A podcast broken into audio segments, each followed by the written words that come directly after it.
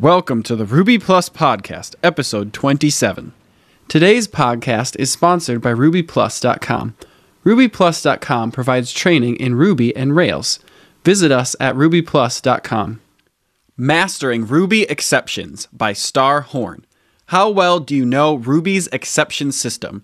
This free 39 page book will take you from novice to expert. Reading Ruby Code Ruby Object Mapper Exploration by Michael Cordell. The third installment of the series dives into how to find methods even if they don't exist. Google App Engine adds C Sharp, Node.js, and Ruby options by Paul Krill. Google App Engine will now provide development environments for C Sharp, Node.js, and Ruby, having already supported Go, Java 8, PHP 5 through 7, and Python 2 and 3 in a similar out of the box manner. Faster Rails How to Check If a Record Exists by Igor Sarcevic. Ruby and Rails are slow. This argument is often used to downplay the worth of the language and the framework. This statement in itself is not false. Generally speaking, Ruby is slower than its direct competitors such as Node.js and Python. Yet many businesses, from small startups to platforms with millions of users, use it as the backbone of their operations. How can we explain these contradictions? This article discusses what makes your application slow, checking existence in Rails. Testing Third Party Interactions by Joel Quenneville. This article discusses stubbing methods on adapter, stubbing HTTP requests, making real request to fake adapter, and making real HTTP request to fake service. Google Spreadsheets and Ruby by Phil Nash. Sometimes you don't need a database. Maybe you're building a prototype or a simple internal application. Using a Google spreadsheet can be quicker and easier to set up.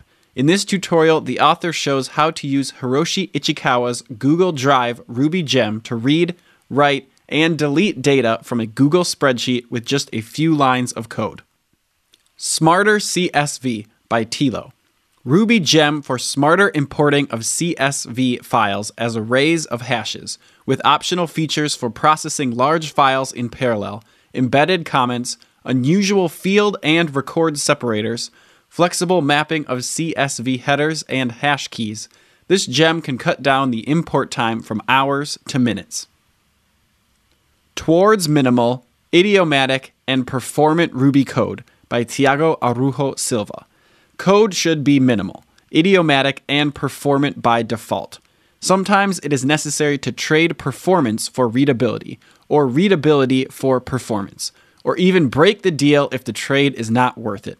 It is possible to attain an optimal balance among all of these factors, as long as the goal remains ingrained in small decisions that we make while coding. This article will go over some specific examples that may benefit from a straight no answer by default, as they do not pose a worthy trade most of the time. ODBC and Writing Your Own Active Record Adapter by Kevin Deisz. The ODBC adapter for Active Record allows Ruby on Rails applications to communicate with ODBC compliant databases. The impetus for this work was an effort to update one of the author's APIs to run with the latest Rails and Ruby. Along the way, they released Rails 3.2, 4.2, and 5.0 versions of the adapter, along with deploying incremental upgrades to the API. This article covers the story of how they made it happen. Micro optimizations matter. Preventing 20 million system calls by packagecloud. Micro optimizations do matter, but the extent to which they matter is, of course, application specific. Being aware that the libraries and code you depend on can do things you might not expect, like make a slow system call in a hot path, and knowing which tools to use to detect and correct these sorts of issues can have a vast impact on your users and, in some cases, your users' users. Active record prepared statements can cause memory leaks by Devin Burnett. Basically, it fills up the prepared statement cache, fixed in Rails 5, but if you aren't there yet, read this article.